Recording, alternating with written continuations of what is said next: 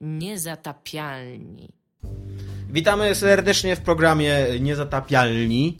E, witana, wita was wszystkich.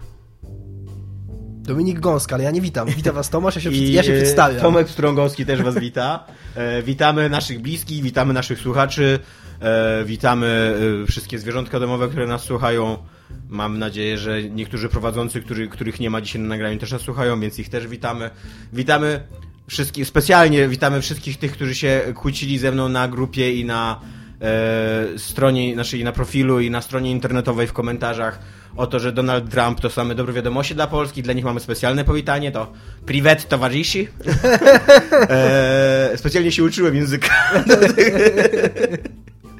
E, dzisiaj będziemy dla was rozmawiać przede wszystkim o Dishonored 2, ponieważ e, nie, nie graliśmy w Dishonored 2, więc postanowiliśmy... Więc mamy najwięcej do powiedzenia na ten temat. Ale Michał grał w Dishonored 2, a wymieniłem z Michałem trzy zdania. A jeszcze tylko ja, zanim do tego przejdziemy, o czym rozmawiamy, to jeszcze ja do powitania chciałem dodać coś od siebie. Yy, jako, że myślałem znowu o swoim internecie przed nagraniem i umowach, i to mi się przypomniało, że w wszystkich takich yy, telefoniach komórkowych czy dostawcach internetu zawsze ci, yy, którzy zakładają sobie, którzy są nowymi klientami, mają lepszą ofertę niż ci, którzy przedłużają. Moja, ma- moja, moi rodzice się teraz wyprowadzają też do nowego mieszkania i zakładają temu PC i moja mama się zorientowała, że w umowie, tam w rozpisie, co się składa na koszty, jest opłata za przedłużenie umowy 35 zł.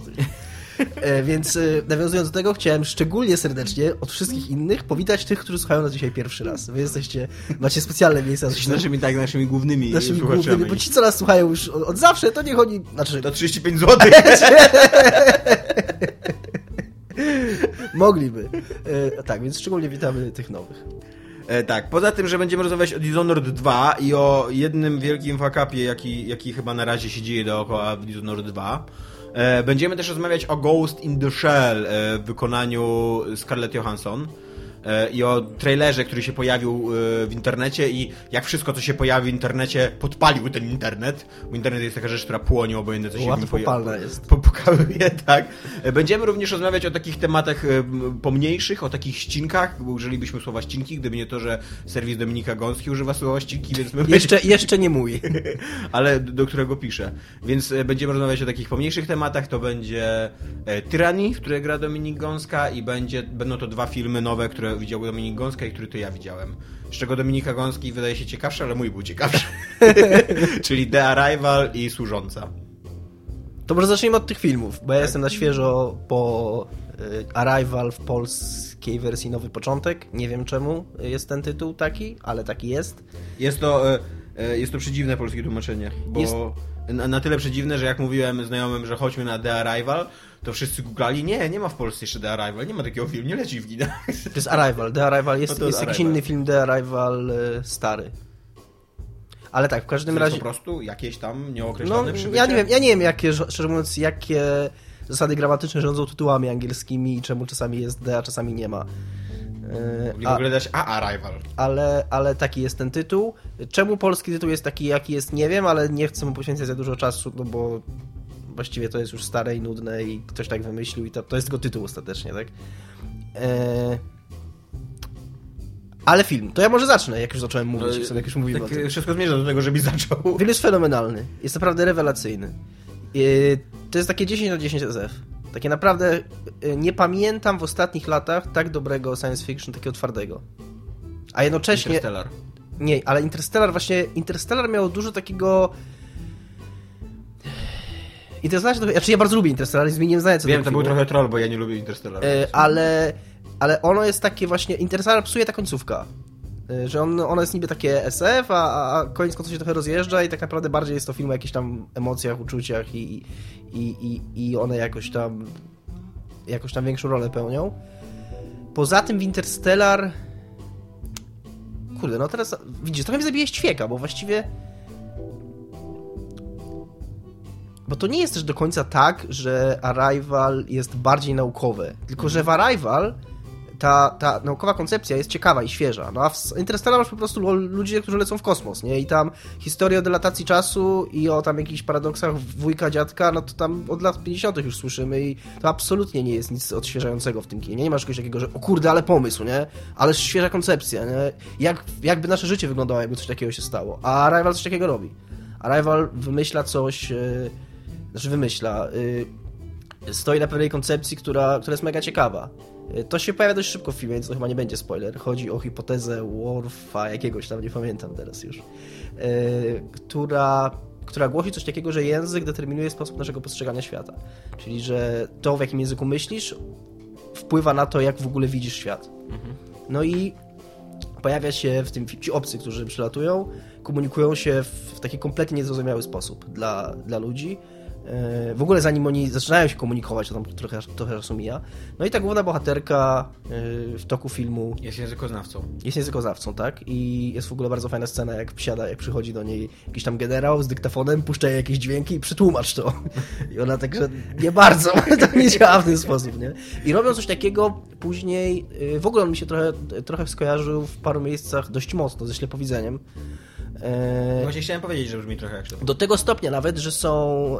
y, jest dwójka tych obcych, z którymi ona gada, i nawet im takie urocze imiona nadają. Co też jest motywem identycznym ze ślepowidzenia. Y, No i ona tam pisze do nich na kartkach i ten, i, i, i, i z nimi gada.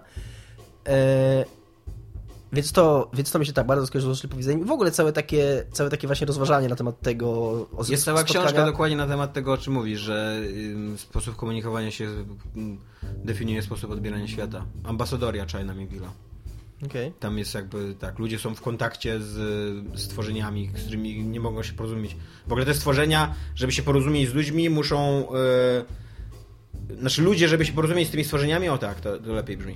Ludzie, żeby się porozumieć z tymi stworzeniami, muszą wyhodować specjalnego człowieka, jakby fazę pośrednią człowieka, co nie? I tak naprawdę nie rozumieją, oni sami też nie rozumieją do końca tej fazy pośredniej, co nie? Więc yy, tak, bardzo dobra książka, Okej. bardzo polecam. Muszę się zainteresować. I też ten motyw właśnie spotkania z y, jakąś istotą taką, która Mhm. y, w ogóle inaczej, zupełnie inaczej rozumie niż my, no to też jest, to też jest, y, też jest ze ślepowidzenia. A, przy, a jednocześnie przy okazji, y, co jest, co jest rewelacyjne w tym filmie, że on ma takie bardzo fajne emo. Takie y, bardzo rozsądne, działające na emocje, działające na emocje taką warstwę ludzką, którą się przejmujesz. Amy Adams jest, jest rewelacyjna w tym filmie, co ona w nim wyrabia. Y, Ja nie chcę go spoilować, Ale... Nie spoiluj go, dopiero trzy dni minęły. tak, ale szczególnie y, jak się go obejrzy całego, to jeszcze nabiera się szczególnego szacunku do tego, co ona w nim robi, bo robi to, w nim coś niezwykłego. Jeszcze wczoraj sobie oglądałem na Screen Junkies, mają bardzo fajny materiał, gdzie przez 10 minut rozmawiają ze scenarzystą tego filmu i on też to zwraca uwagę. E, więc jest to i ma przy okazji e, ten taki klimat. Ja nie wiem, jak wymówić nazwisko. Denis Villeneuve, Vin... Villeneuve, Villeneuve, coś takiego. Wienu chyba. No, w każdym razie kanadyjski reżyser, który zrobił wcześniej e, Labirynt I Sicario. i Sicario i Wroga, którego też lubię bardzo. Wróg to to jest. E, Z Jake'em Gyllenhaalem film e, o tym, że typ poznaje swojego sobowtóra. O, to nie widziałem. Zauważa, że gdzieś tam sobie żyje człowiek, który wygląda identycznie jak on, a robi coś zupełnie innego. Takie trochę pojechane, ale, ale też bardzo fajne. I wszystkie te filmy mają, ja chyba tylko te trzy jego filmy. Aha, tak, chyba te trzy jego filmy tylko znam. E, To są chyba przy okazji jego trzy ostatnie filmy.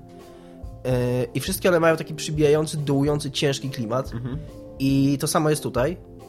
I to jest w ogóle mega ciekawe i to jest myśl, która mi dzisiaj przyszła do głowy, jak pisałem e, recenzję dla Pligami i jestem z tej myśli bardzo dumny, że tak jak w e, tych poprzednich filmach, ten taki, taki mrok, ten taka, ta taka ciężkość filmu e, sprawia, że wpływ w taki niepokój e, co do tego, co ludzie mogą zrobić, tak tutaj służył na czymś przeciwnemu, czyli taki niepokój co do tego, czego ludzie nie mogą zrobić i nigdy, nigdy nie będą w stanie. Taki, taki niepokój związany z tym, jak, jak jesteśmy ograniczeni, a nie, że nagle ktoś wyjdzie i kogoś dziabnie.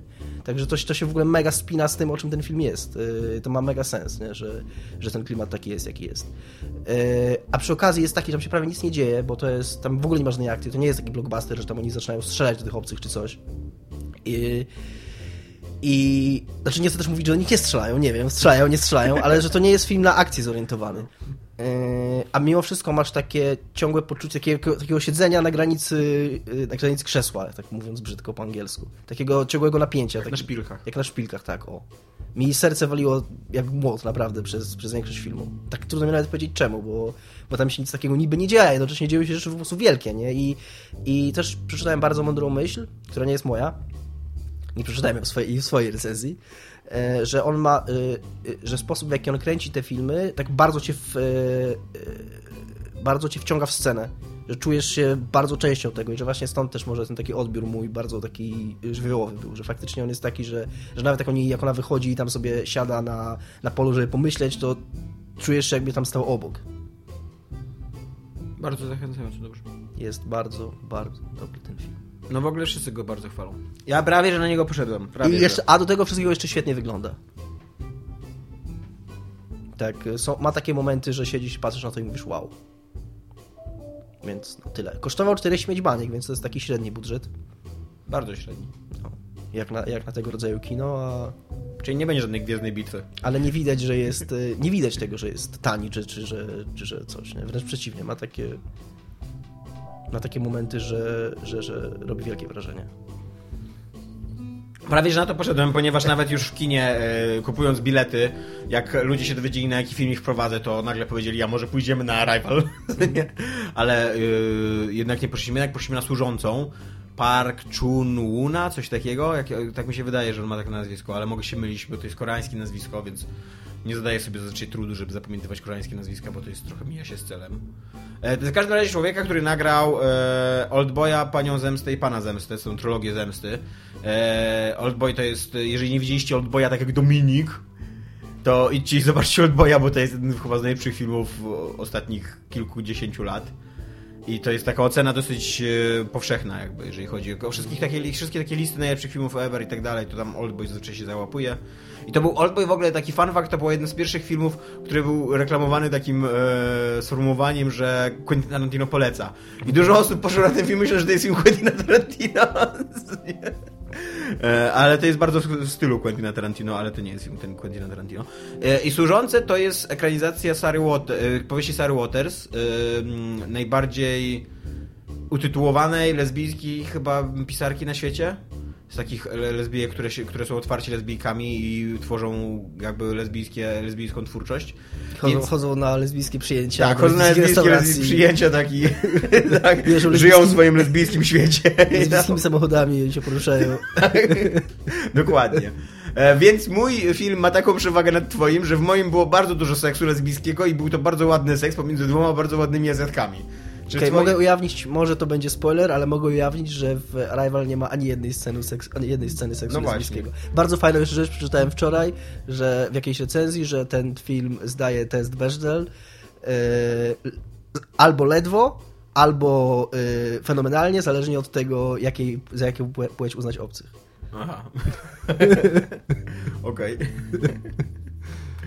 No, w każdym razie, jakbyście chcieli obejrzeć yy, dobre, ambitniejsze, bo to znaczy ten twój to też chyba jest ambitny z tego co mówię. Tak, nie, to jest takie mądre SF, absolutnie. No to ten, te, te, te służące też są mądre, a przy okazji tam się trochę dzieje w tych służących. To jest taki film z kolei, który oglądasz i spodziewasz, że tam się będzie nic, nie, że się nie będzie nic działo totalnie, że tak wiesz będzie tam gadanie o miłości i w ogóle lesbijki w 30 latach w Korei i tak dalej, a później się okazuje, że o, o tutaj się dzieje jakaś fabuła, no właśnie, bo, jakaś intryga. No właśnie, bo tak o czym on właściwie jest? On jest o tym, że e, Japonia podbija Koreę w latach 30 i e, jakby okupuje Koreę.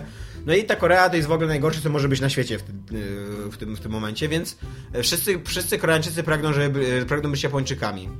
I jest sobie taka grupka oszustów, której przywódca postanawia uruchomić taki bardzo skomplikowany plan na przekręt, e, żeby e, posiąść za żonę Japonkę, no i dzięki temu stać się Japończykiem i e, znaczy, no może nie stać się Japończykiem od razu, ale przynajmniej mieć jakiś dostęp do tej Japonii, nie? No i do, do bogactwa Japonii, do bogactwa tej kobiety. No i żeby to zrobić, to podsuwa tej kobiecie służącą, która jest główną bohaterką tego filmu. I tam pomiędzy tą, tą Japonką i tą służącą nawiązuje się romans. Trochę, trochę kurde facet sobie, sobie pod górkę zrobił. tak. tak, ale później właśnie tak... E, no to będzie trochę spoiler, ale to jest właśnie taki film, którym, w którym w ogóle to, że jest plot twist, jest plot twistem dla mnie. że to jest taki film, który, którego w ogóle się nie spodziewasz, że on ci zaskoczy czymś w, finale. Czyli to jest mega spoiler, że mówisz, że tam jest twist teraz. tak. Okej. Okay. E, przynajmniej ja byłem bardzo zdziwiony. Chociaż jakby się patrzyło na zegarek, no to to nie jest jakieś, aż tak, tak, takie zdziwienie, bo tam jednak jest jeszcze godzina filmu, czymś to trzeba zapełnić, nie? E, ale polecam. Dobry, dobry film, bardzo krytykujący pornografię. Bardzo taki um, feministyczny pod tym względem. przy okazji bardzo ładne. I są o, o, odcięte członki w formalinie w tym filmie. Nie wiem, jaki mam stosunek do tego. Raczej negatywny, akurat chyba. Jest wielka ośmiornica. Bo, bo, zresztą ty jesteś sam człowiekiem, który umieścił fiuty na liście yy, najgorszych rzeczy ever, także nie Ale wiem. ja żywe trupy na liście. Żywe trupy. żywe fiuty, przepraszam. A, rozumiem. Żywe fiuty na, na liście najgorszych rzeczy ever, no bo, ale taki, nie wiem, nie wiem jaki mam stosunek do martwego fiuta. W formalinie jeszcze taki, no. To nawet się może ciekawe wydawać. no gdyby ktoś się dał słoik z fiutem, to jak by zareagował? Taka hipotetyczna sytuacja. Być może faktycznie zainteresowanie byłoby emocją, którą bym odczuł. Pomyślałem o koszulce teraz, nowym projekcie koszulki, naszych koszulek, których nigdy nie zrobimy z takim fiutem w formalinie i to może się wydawać nawet ciekawe.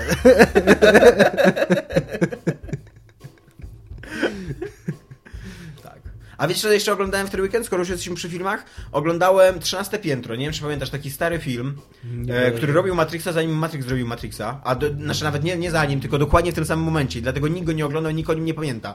Film jest chyba najbardziej znany z powodu tego, że Him nagrał do niego e, motyw, znaczy nie motyw przewodni, taką piosenkę promocyjną tak naprawdę. Ona nawet nie, nie jest śpiewana w filmie. E, Join me in death. Baby, join me in death. O, o. Kojarzę, kojarzę. Dominik to nie wygląda, no to jakby bardzo kojarzy. Nie no, kojarzę już po tytule kojarzę, to jest znany kawałek przecież. Tak. E, miałem dużo koleżanek, które tego słuchały w liceum. Ja Ja, broń Boże. ja pierwszy usłyszałem wczoraj i już i szybko się nauczyłem śpiewać po prostu. Wpada w ucho. I to jest film, który autentycznie robi Matrixa, kurde, e, chyba dokładnie w tym samym miesiącu, w którym robi Matrix, w którym Matrix wyszedł.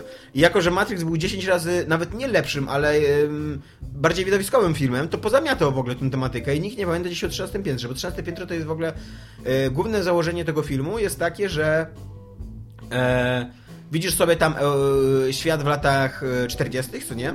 I myślisz sobie, że to będzie taki normalny kryminał noir. A po 10 minutach tego filmu się okazuje, że ludzie wyłażą z tego świata lat, świat lat 30. Do, do współczesnej rzeczywistości i że oni tak naprawdę jakby żyją w tym Matrixie w latach 40., co nie? A tak naprawdę całe, całe ich życie się toczy współcześnie. No i tam jeden z nich ginie i żeby rozwiązać zagadkę tej śmierci, to oni muszą się cofać cały czas do tego, do tego Matrixa, nie? Okej. Tak. Więc e, ciekawy. Jest to, jest to... Nawet nie jest tak źle zrealizowane, jakiego zapamiętałem w ogóle. A tego widziałeś wcześniej, tak? Tak, ja go, ale ja go widziałem wieki temu. I zapamiętałem jako taki tanie, totalnie tanie science fiction właśnie z jakimiś takimi, wiesz, yy, słabymi efektami specjalnymi, zielonymi, zielonymi światłami wszędzie błyskającymi. Yy, tego trochę jest, ale nie tak dużo jak zapamiętałem. Jest, yy, ogólnie jest yy, spoko ten film. Jakbyście chcieli obejrzeć stare kino science fiction, które się nie przebiło w swoich czasach, co nie? To może nawet jej obejrzę. Tak. Gra tam dwóch czy trzech aktorów, których na pewno koja e, kojarzysz, ale nie będziesz pamiętał ich nazwisk w ogóle ever, nie? E, A e, skoro już nadal, nadal jesteśmy przy filmach, to Ghost in the Shell wyszedł, wypuścił swój pierwszy trailer, który nam się bardzo podoba, od razu spoiler alert, Tak. Mi też się bardzo podobał. dlatego powiedziałem nam. Nie dlatego, nie nam Strągowskim. Chciałem to doprecyzować. Dominiku, dlaczego ci się podobał? Fajnie wyglądał, wizualnie. I miał taki. I y, to, co. Y, ta obawa, która była y, być może y, wśród internetu, który zapłonął po tym, jak obsadzono, ujawniono, że Scarlett Johansson będzie grać, że Johansson będzie grać tam główną rolę, że on będzie taki zamerykanizowany. No właśnie to najbardziej ten trailer pokazuje, że nie, że on ma, jest bardzo osadzony w tym swoim Tokio, bardzo to czuć, że on jest w tym Tokio. Y, bardzo czuć taką obcość tego miejsca. I to akurat, że, że ona jest, y, jest biała, no to jakoś tam nie przeszkadza, ani w żaden sposób nie, nie psuje tego. A ja w ogóle ją bardzo lubię, także tam na propsie, nie? Jesteś oryginalny w tym uczuciu. jest, ona jak się kiedyś dowie, to ten... Ogólnie ludzie jej nienawidzą. Tak, tak. E, I ten, i... No i wizualnie naprawdę, naprawdę mnie, mnie pozrobił, no. Tak, mi się, mi się podoba w tym trailerze najbardziej to, że on jednocześnie stara się być wierny oryginałowi i idzie w jakimś własnym kierunku. Bo e, są tam dwie sceny, które są dokładnym cytatem z tego, co, co było w animce. nie pamiętam. No je- jest ta scena, na pewno ją pamiętasz, jak ona skacze z tego budynku. A, tak, to się tak, rozkłada, no to że tak, widać to pamiętam. cuszki i wiesz. Pamiętam, już widziałem w internecie, pyta, pojawiły się pytanie, czemu nie ma sutków. No bo, tej, jest w kostiumie. To jest proste jest odpowiedź na to pytanie. Odpowiedź na to pytanie. Bo to jest kostium. Ona ma taki cielisty kostium na sobie, gdzie, który jest y, notabene kamuflażem termooptycznym, tak się mówi, bo ja oglądam akurat Ghost Shell dosyć często. Okej. Więc to jest kamuflaż termooptyczny i ona znika jakby za chwilę. Więc, dlatego tak wygląda. E, to zresztą nawet widać też w tym trailerze, jak ona się pojawia w pewnym momencie i sprzedaje kolesiowi takiego gigantycznego kopa, który go tam okręca dookoła własnej osi. I to jest druga scena, która jest dokładnym cytatem z ym, animki, która wygląda moim zdaniem dosyć słabo. Mam nadzieję, że w kontekście to jego obracanie się dookoła własnej osi będzie wyglądało lepiej, bo tutaj to wyglądało tak, jakby był taką pacynką po prostu, którą tam... Albo w ogóle nie będzie go w filmie, to też się zdarzało. A Historia tak. zna takie przypadki. Tak. Ale z jednej strony, mimo że jakby właśnie chce być bardzo wierny i pokazuje, że mamy duży szacunek do filmu, do, do, do, do oryginału, to z drugiej to y, cała zapowiedź fabularna, wszystko to, co tam mówią o fabule, jednak sugeruje, że on będzie opowiadał inną, inną historię. Może, może w tym samym temacie, może ten sam problem będzie poruszał, tego jakby na ile jesteś sobą, jeżeli masz cybernetyczne ciało i mózg i tak dalej, co nie, bo mm, e, na ile jeszcze jesteś człowiekiem, e, ale ani w, e, w pierwszym e, Ghost in the Shell, ani z tego co pamiętam w drugim, e, jakby to, to nigdy nie chodziło o Major Kusanagi. To nie, to, nie, to nie było tak, że to ona się dowiadywała, że jest zmanipulowana i że, że tam jak mówią w tym trailerze, że, że ukradli jej życie, co nie? E, tylko, tylko ona jakby prowadzi śledztwo w tej sprawie i, i to ktoś, kto inny jest y, ofiarą, a tutaj to ona jest w centrum tego, tych wydarzeń i, i to mi się wydaje takie spoko, nie? Takie, że fajnie, że okej, robią coś innego, nie? Nie przekładają tego to, to w skali 1 do 1. No tak, to ma sens, co mówisz. Tak. I bardzo mi się też podoba wizualnie. Jest y, właśnie, jest, y, jest dziwny taki. Jest Tak, no, no właśnie, że nie jest, nie jest to po prostu film akcji, który będzie miał ten tytuł i, i, i te motywy, tylko faktycznie czuć ten charakter. Mam nadzieję, e, że- on pozostanie taki dziwny, że go nie zaamerykanizują jeszcze bardziej. W ogóle to, to że on, nad, on nadal jest taki dziwny, dobrze pokazuje, jak dobrym filmem był Ghost in the Shell, nie? Że tak naprawdę 30, 20 lat później, tak? 20 lat później. Wystarczy skopiować po prostu, co zrobił Ghost in the Shell i- to nadal jest dziwne? To, to nadal nie jest coś normalnego. E, ale ja nie rozumiem tych, zarzutów wszystkich, że to będzie jakieś takie... No, dla mnie te zarzuty, ja okej, nie wczytuję się w nie, więc być może istnieje gdzieś jakaś... Ta, ta moja komiksowa część internetu jest, bo jakby ta growo-filmowa No dobra, jest czy- taka, że okej, że fajne, że wchodzimy w to, ale ta komiksowa jest taka, Ale że... czy ta komiksowa przedstawia jakieś argumenty, czy tylko po prostu Eee. nie, bo nie, bo, bo zostawcie, bo zepsujecie, bo, bo jak ten film powstanie, to Ghost in the Shell stale wybuchnie i wszystkiego kopie znikną z internetu i zewsząd i już nie będzie można go oglądać. Ten argument też jest podnoszony. Ale też im się bardzo nie podoba to, że ten trailer zawiera te dwie sceny, które są właśnie cytatem w skali 1 do, do, do, do 2, 1 do 1, przepraszam, 1 do 2, które są... Są dokładnie takie same, tylko dwa razy mniejsze. I że, to, I że ich zdaniem to będzie kopia oryginału i że oni nic tam nowego nie pokażą, że, te, że Mario Kusanagi jest taka sama, że Beł, Baum, jakoś, no ten jej partner w każdym razie ma takie oczy, takie pineski zamiast oczu, że on też jest taki sam, że, że no, że nie, że to nie jest fajne i że to nie będzie nic oryginalnego. No i że w ogóle, że to powinna być Japonka i, albo Azjatka jakakolwiek. Czyli nie podoba mi się to, że jest wszystko takie same, poza tym, że Scarlett Johansson nie jest taka sama, jak, jak chcieli, żeby była. Tak. Okej, to też ma sens jakiś tam. No to jest śmieszne, bo, bo to jest zarzut nie do trailera, tylko to jest zarzut do jakichś wyobrażeń tego, czym ten Tak. film będzie, bądź nie. Ale tak jak sam, powie, sam powiedziałeś, no ja tego nie rozpoznałem, bo ja nie mam takich wspomnień yy, z filmu, żeby rozpoznać, że tam jakieś sceny były nowe. Yy, no ale jak sam mówisz, ten trailer pokazuje, że jest w nim coś nowego, tak? Tak. Więc to, więc ten argument, że ten film nie pokaże nic nowego, no to, to takie, no może tak będzie, a może nie, no ale... Tak samo w Ghost in the Shell tym starym nie było takich jakichś wątków takich mistyczno e, religijnych, tak jak tutaj jest ta scena, że ona wchodzi pomiędzy jakichś mnichów, coś takiego, nie? Tego, tego nie było w oryginale.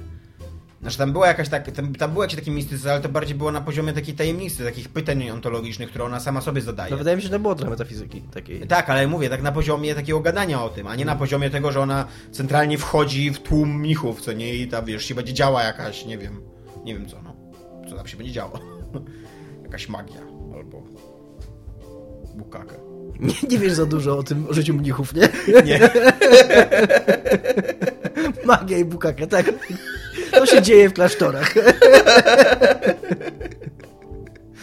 Ale e, jeszcze jedna rzecz, która mnie uderzyła w tym, e, w tym trailerze, że to było fajne, jeszcze dwa lata temu to było fajne, jak e, znajdywali jakieś rzadkie covery bardzo znanych piosenek Tak. w trailerach, ale stop! już, już czas zakończyć ten trend. Okej, to było spoko, w ogóle bardzo dużo trailerów mi się podobało. Social Network nadal uważam, że to jest jeden z najlepszych trailerów w historii, bo tam, tam śpiewają Creep takim chórem dziecięcym. E, Ale kurde, już wystarczy. Zacznijcie promować nowe kawałki, nowych kapel, które dobrze pasują po prostu do waszych trailerów. Bo to jest takie, to jest właśnie takie bezwstydne granie na nostalgii. W ogóle czy tego Gears of War 1 nie zrobiły jako pierwsze w ogóle ever Tak, bardzo możliwe. przed jeszcze kinem? Tak mi się, tak mi się wydaje, że to Chociaż wydaje mi się, że y, w tej reklamie Apple'a słynnej 84, że tam też leciał jakiś znany kawałek, czy nie? A to nie pamiętam, nie wiem.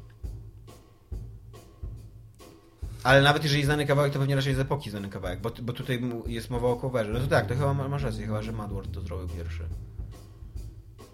No, no i, No. i ile to jest już lat? 10 od pierwszego Gears of No. War? Wystarczy, Więcej naprawdę. nawet. 11 Zacznijcie robić oryginalne trailery.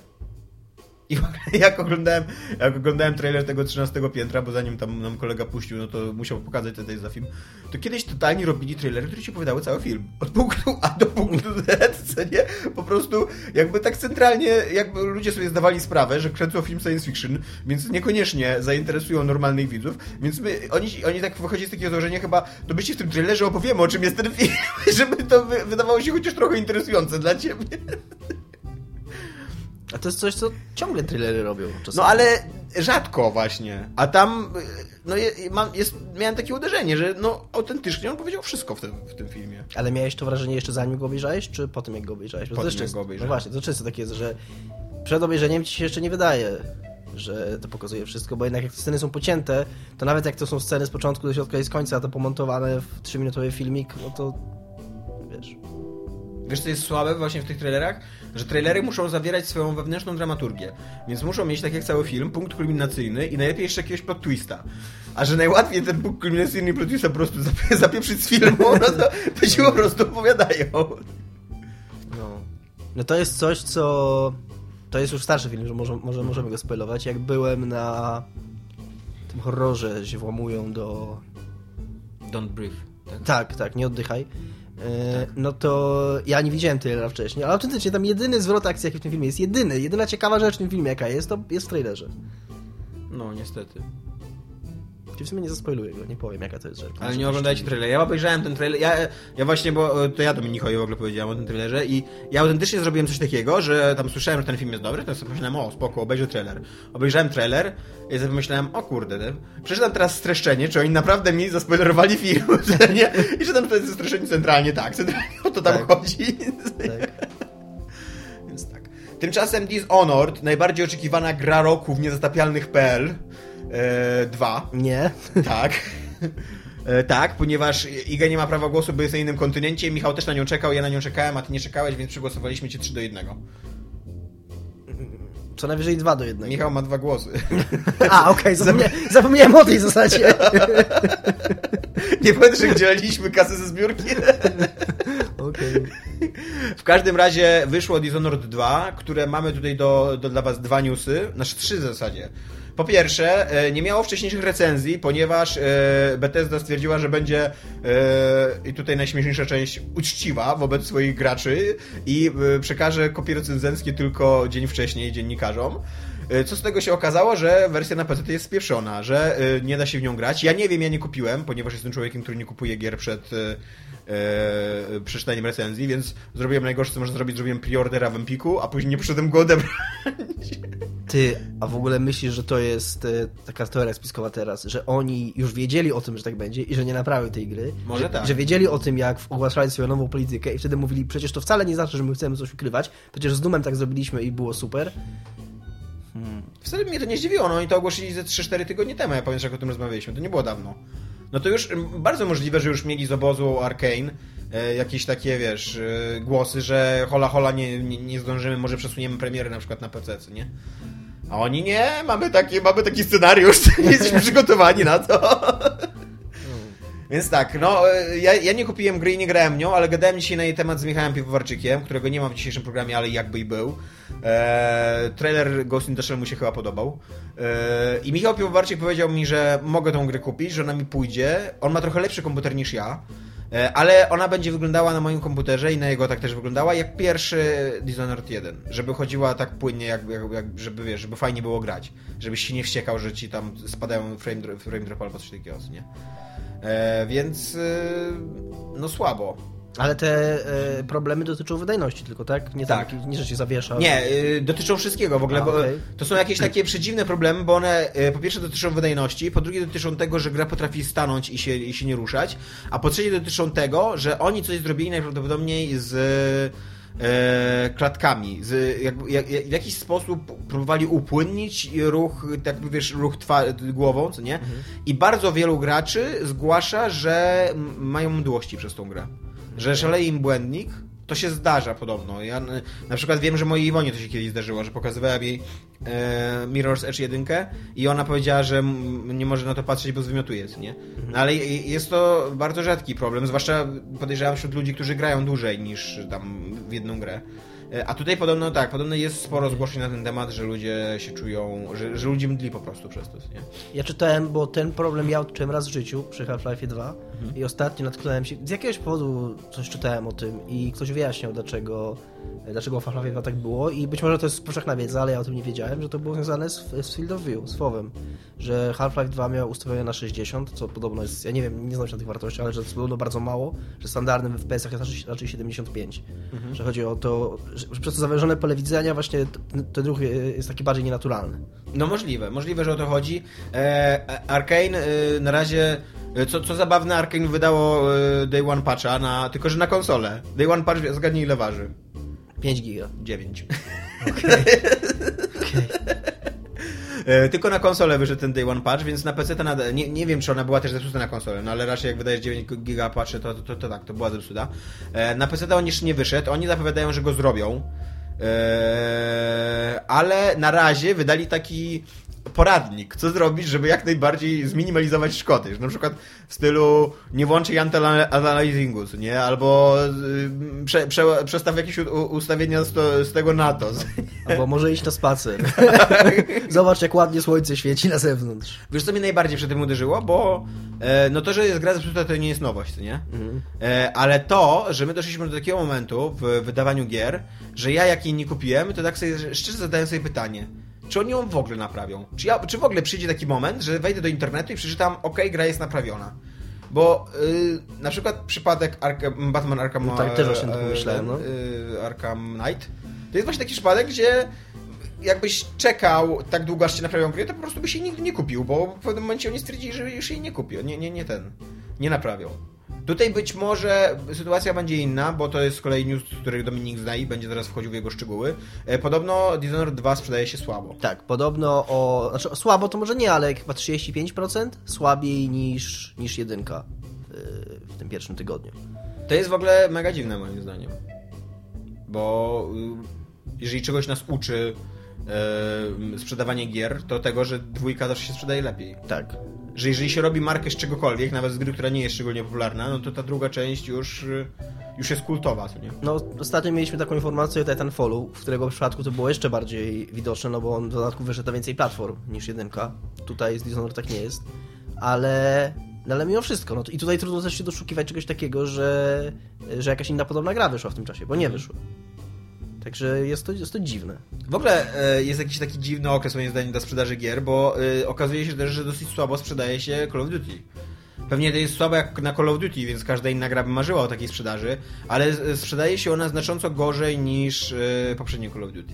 I znacząco mniej osób gra w multi, chociaż tutaj akurat można wytłumaczyć tym, że do tego Call of Duty nowego jest dostar- dostarczany Modern Warfare pierwszy, więc bardzo możliwe, że po prostu ci wszyscy gracze najpierw pobiegli pograć Modern Warfare e, na multi, a dopiero później wejdą w Call of Duty nie? E, Ale tak, no y, jest to, jest to gra, która się słabo sprzeda. Mafia 3 też się przed chwilą słabo sprzedała. No, ale to akurat e, dobrze się sprzedała, Tak. tak. to była słaba. Podobno. Więc y, być może doszliśmy do jakiegoś takiego punktu kulminacji, znaczy wiesz, takiego przełomowego, gdzie gry po prostu się opanują, jeżeli chodzi o sprzedaż. A może to też, y, może, można uwierzyć w dobro i powiedzieć, że stało się tak właśnie, jest to negatywny skutek polityki Bethesdy. Oni, No. na, pewno, tak- oni na pewno tak nie pomyślą, Tak. ale ale dobrze by było, gdyby, gdyby tak się okazało. No ale właśnie y, bardzo mnie cieszy ta sytuacja, poza tym, że mnie w ogóle nie cieszy, że bardzo, ja bym się bardzo chciał grać w tą grę i jestem wielkim fanem i autentycznie już y, w środę miałem ją, znaczy w sobotę już ją miałem kupić. E, bardzo mnie cieszy, że to się wydarzyło akurat w tym momencie, że Bethesda wychodzi i mówi, Tak. wali takie gówno wielkie, co nie? Taki, te, te, tyle kłamstw wyrzuca z siebie i później się okazuje, że, że, że właśnie że na pierwszym tytule się ślizgają od razu, nie? Nie wiem, właśnie nie wiadomo, czy, czy specjalnie, czy niespecjalnie, czy to jest jakaś spiskowa teoria, czy niespiskowa, czy oni wiedzieli, że ta gra będzie uszkodzona, czy nie, ale w każdym razie mówią, że będziemy dawali e, egzemplarze recenzenckie późno, a później się okazuje, że to jest błąd, że powinni dawać je wcześniej. Tak. Że gracze mają prawo wiedzieć, że gra jest zepsuta. I że być może istnieje wcale nie tak mała, jak myśleli, liczba osób, która zobaczyła, że nie ma recenzji, więc gry nie kupiła. Tak. To było, to było naprawdę super. Ja jestem, cały czas jestem, bo e, naj, najbardziej mi się kraja serce w ogóle z tego powodu, że ta gra poza tym, że zbiera recenzje w stylu kiepsko działa i tam ludzie wymiotują przez nią i, i tak dalej, i dzieci umierają, to zbiera recenzje, że jest zajebista, że gra się w nią rewelacyjnie, że poza tym, że ma trochę przewidywalny scenariusz, e, ale tam no spoko, nie, nie spodziewam się tam jakiej, jakiegoś nie wiadomo czego, policera po tym scenariuszu. No to podobno e, super się w nią gra, super wygląda, super działają te wszystkie systemy, super moce masz i tak dalej. Super wygląda, super działa i ma super systemy. I ma super moce. Super moce, tak. Fajne. I do tego jeszcze możesz grać Emily Caldwell. Właśnie ja czytałem coś takiego, że trzeba przejść dwa razy tą grę. No tak, bo na, na jest- samym początku to jest w ogóle też ciekawe, bo ja się spodziewałem, że tam przed każdą misją będziesz podejmował decyzję, którym graczem, którym, którą postacią grasz. A tu się okazuje, że podejmujesz na samym początku decyzję. I całą grę przechodzisz jedną postacią albo drugą. Więc jest to gra przynajmniej do dwukrotnego przejścia, bo no oni mają różne moce, nie? Tak, tak diametralnie różne z tego, co czytałem. Nie wiem, jak to w gameplayu wychodzi, nie? czy one na pewno są tak diametralnie różne, ale jest to fajne, jest to spoko. Aczkolwiek e, też e, czytałem w recenzji IGN-u, że pozostawili swój duali, dualistyczną wizję moralności świata. Więc albo mordujesz noworodki i jesteś zły, albo ratujesz noworodki i okazuje się, że jesteś dobrym człowiekiem. Co niestety jest słabe. Niestety jest to słabe. Dobra. Tymczasem Dominik gra w ty- Tyranny. Właśnie, to jest w ogóle dobry, dobry tyran i dobry... Dobra przejściówka by to była o tym dualistycznym e, modelu świata, bo Tyranny, nowe RPG Obsidianu 2D, wyglądające bardzo podobnie do Pillars of Eternity i w ogóle bardzo podobne do Pillars of Eternity pod bardzo wieloma względami, e, kreuje taką wizję świata, że wygrało zło i ty jesteś Ja myślałem w ogóle, że ty jesteś jakimś dowódcą, czy jakimś ważnym, ale ty jesteś takim bardziej przydupasem, takim bardziej urzędnikiem. Takim który- goblinem, co pali wioski. Nie, goblinem co pali wioski nie, bardziej takim urzędnikiem, który chodzi nadzorować gobliny, które palą wioski. Spoko, nie? I tam y, z takiej wioski zawsze ucieka jeden golej, co Totalnie- nie i przysięga zemstę. I totalnie masz takie poczucie, że, że nad tobą są dużo, dużo ważniejsi ludzie od ciebie i ty jesteś kopionkiem w tej machinie i masz robić, co ci każą. Albo nie robić, no ale... I właśnie w tej grze, y, mimo że ona jest tak zrobiona, jest dość konsekwentna. To nie jest tak, że tam po dwóch godzinach okazuje się nagle, że masz ratować y, świat, bo wyskoczyło złe zło i ono jest gorsze od całego zła i, i teraz jednak trzeba być dobrym. Tylko jest dosyć konsekwentna w tym, że jesteś takim, kurna, germańskim kurwałoprawcą w tej grze. Naprawdę, wchodzisz i po prostu tam podbijasz y, biednych, niewinnych ludzi. To Ale jest chociaż jakaś taka gadka usprawiedliwiająca, że tam y, z nami przychodzi przynajmniej stabilizacja. Nie, nie, nic i... takiego. Jesteś, y, jest zły y, tam overlord, który, który podbija cały świat, bo, bo może. To dlaczego mu służysz? Ale nie jest, bo urodziłeś się tam, gdzie Goblinem. na jego, na jego ziemiach i to jest tam rzecz, którą robisz, nie? Właśnie, to, właśnie to też jest fajne, że ja się spodziewałem po tej grze, to może zanim jeszcze wrócę, to jeszcze wrócę do tego, do tego dualizmu. Ja się spodziewałem po tej grze takiego, takiego karykaturalnego przedstawienia przez tego zła. Właśnie przez to, że jednak jest ten evil overlord, któremu ty służysz i że, i że to jednak jest takie stereotypowe zło z... Taki jest pomysł na tą grę po prostu, że, że to jest takie stereotypowe złe zło z RPG, które wygrało i ty jesteś w armii tego zła. E, To, to ono nie jest takie karykaturalne, że tam o, robimy złe rzeczy, bo jesteśmy źli, ha, ha, ha. Tylko tam e, po prostu służymy komuś i ten ktoś ma taki cel, który nam wyznaczył i my robimy swoją robotę, nie? I jedni mają swój pomysł na tą robotę, drudzy mają jakiś inny pomysł i ten pomysł może być taki, że albo ich wymordujemy, albo wcilimy ich do swojej armii. I teraz, e, i to się pojawia ten dualizm, bo tak naprawdę e, jakkolwiek jest to świeże i inne i ciekawe, że, że, że ty jesteś zły i że ta gra jest konsekwentna w tym, to nadal jest to irytujące RPGowe wybieranie zawsze między dwiema skrajnymi opcjami, al- albo skrajnymi, przynajmniej dwiema bardzo różnymi. I tu masz dwie frakcje, e, dwie armie y, służące u tego Overlorda. Oni się nazywają Szkarłatny Chór i Wzgardzeni po polsku. E, I one mają, te dwie armie mają zupełnie inne podejście do tego, jak traktować jeńców, że wygnani raczej są tacy, wygnani to są tacy, wzgardzeni, przepraszam, to jest taka karna, super wyszkolona, ale mało liczebna armia, e, która e, tam jest bicie dobra na polu walki i która raczej chce zabijać i przejmować wszystkie podbite tereny dla, dla, dla nowego pana i tam wybijać jakichś wieśniaków czy, czy, czy jeńców. A z kolei szkolatny chór to są tacy trochę psychopaci, którzy idą na, na, na masę, na, na siłę w, nie na w liczbie. Na masę, na, tak, dokładnie. Tam ci idą na rzeźbę, ci idą na masę. E, I oni mają z kolei coś takiego, że e, oni wcielają e, albo jeńców, albo ludzi z tych terenów, którzy podbiją, wcielają do swojej armii i w ten sposób przez, idą na masę i tam dużo ich ginie w trakcie walki, ale też przez to, że później tych E, tych pokonanych wcielają do swojej armii, to ich liczba cały czas rośnie i to, i to ich utrzymuje. No i to, to są te dwa podejścia i ty tak naprawdę przez tą grę... I czy teraz na samym początku podejmujesz decyzję, do której armii należysz? Nie, nie, nie, nie. Tam jest w ogóle bardzo fajny... Nie podejmujesz decyzji, bo ty jesteś e, poza tymi armiami. Jesteś przedstawicielem...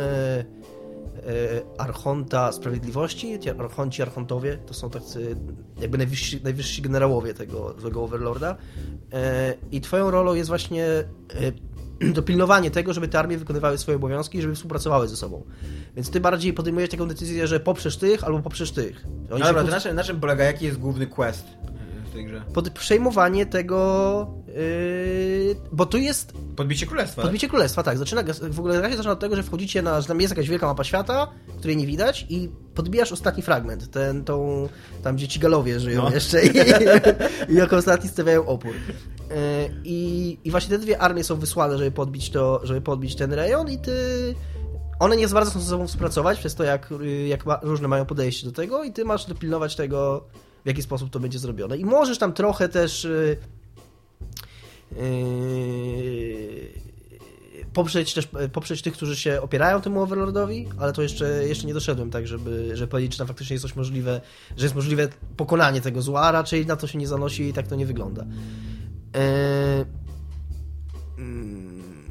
No i mówię, i że, i że, czekaj, bo teraz zgubiłem myśl z tym dualizmem, że że masz nadal, wiesz, cyferki przy poparcie tej frakcji, poparcie dla tej frakcji. No. I, i okej, okay, możesz mieć. Fakt, że nie ma tu takiego podziału, że robię coś dobrego i dostaję punkty do dobrego, albo robię coś złego i robię punkty do złego, ale i tak podejmując decyzję, zawsze wiesz, czy to jest decyzja, którą poprze frakcja A, czy to jest decyzja, którą poprze frakcja B, i dostajesz tam te punkciki poparcia do jednej frakcji albo do drugiej. I też jest coś takiego, że im więcej masz tego poparcia, to blokujesz skille za to. Więc też w pewnym momencie raczej tak gra się kieruje tak, że masz raczej popierać jednych cały czas, bo to jest dla ciebie bardziej opłacalne jako dla rozwoju twojej postaci, niż po prostu decydować tak to, co to ci się, słabe. niż to, co ci się wydaje akurat słuszne. Tego nienawidzę w grach. No.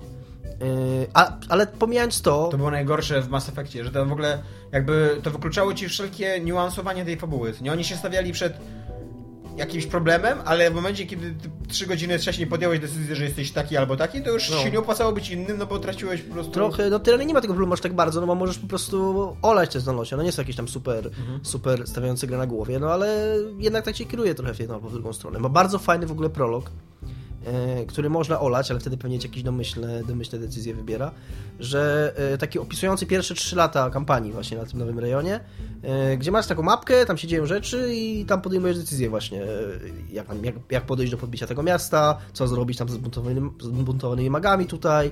I w trakcie już tego prologu, który trwa tam, no nie wiem, z pół godziny, coś takiego, podejmujesz mnóstwo decyzji, które już bardzo wpływają na to, co się dzieje później w grze i do których pojawiają się postacie, o których wcześniej w tym prologu czytałeś. Ten prolog jest taki praktycznie czysto tekstowy, e, a później grze pojawiają się postacie, które, które, o których tam czytałeś, e, które wspominają decyzje, które podjąłeś.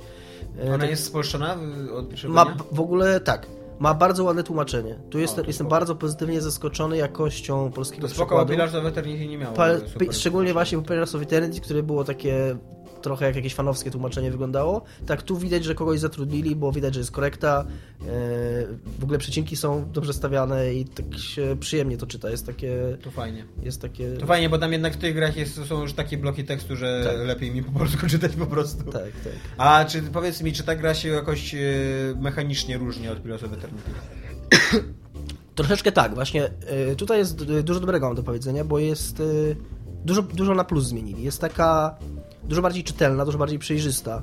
Yy, na przykład to, to, to, czego, co w Pillars of Eternity było, ale czego mi się później zupełnie nie chciał robić, czyli na przykład yy, nie wiem, dobieranie broni w zależności od tego, jaką broń ma swój przeciwnik. To mm. można było sobie gdzieś tam w bestiariuszu wyczytać, czy tam znaleźć w tych statach i to robić, ale ci się nie chciało. Tutaj masz bardzo czytelny interfejs, taki, że jak najeżdżasz na wroga, to masz taki, taką ramkę na dole, gdzie widać, jaką on ma obronę do czego, także możesz sobie od razu to przełączyć, przełączyć się na taką broń, która będzie skuteczna.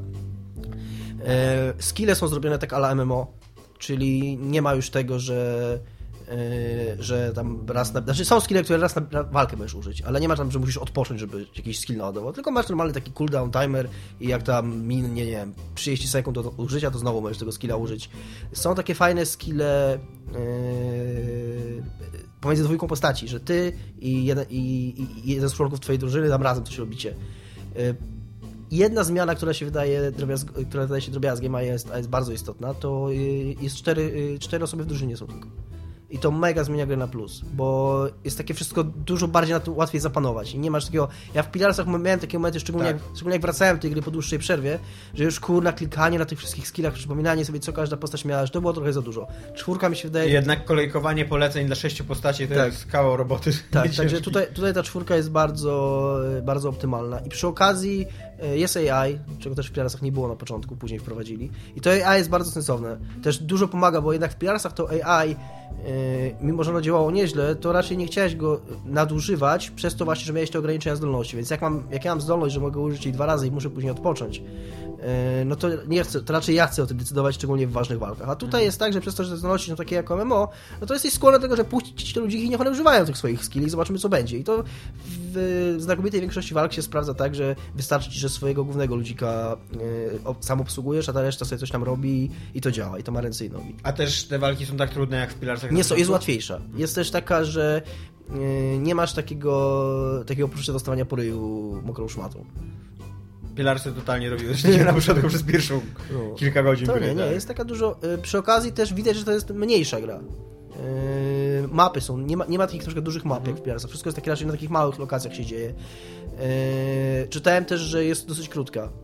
Yy, około 35 godzin. Co w porównaniu do Pilarsów, to tam jest jakiś ułamek ich.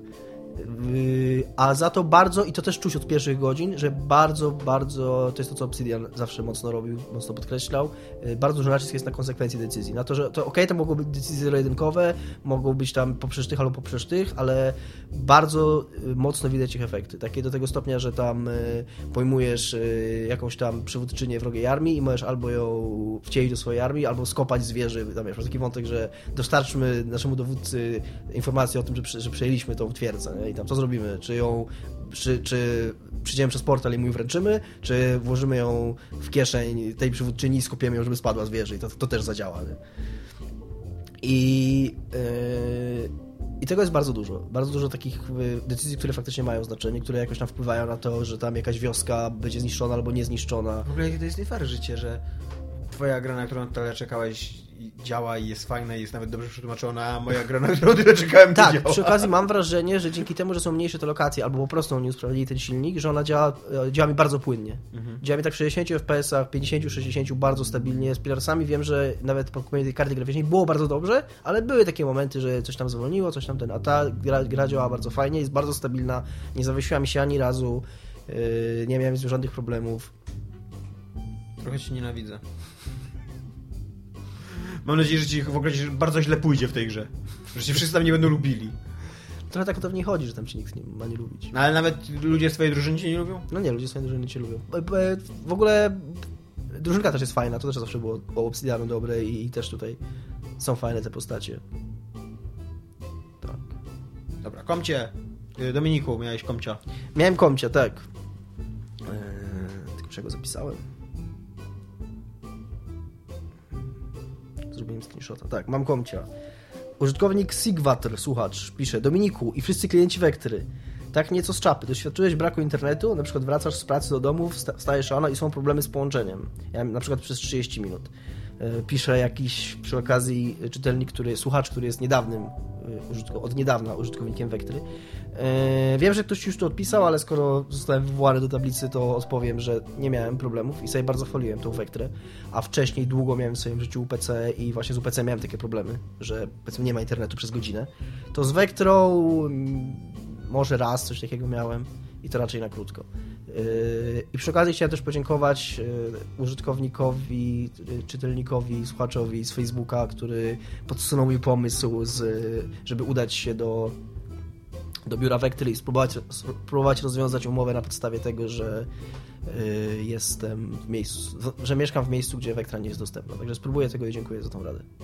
E, tymczasem do mnie Kim Bo pisze, co do Hyper Light Drifter, to muszę was zmartwić, do końca gry nie dowiecie się zbyt wielu rzeczy, nie ma zbyt wielu wytłumaczonych wątków, co do kluczy, to niektóre klucze mają jakby indeksy, na przykład indeks 6 równa się 6 kluczom.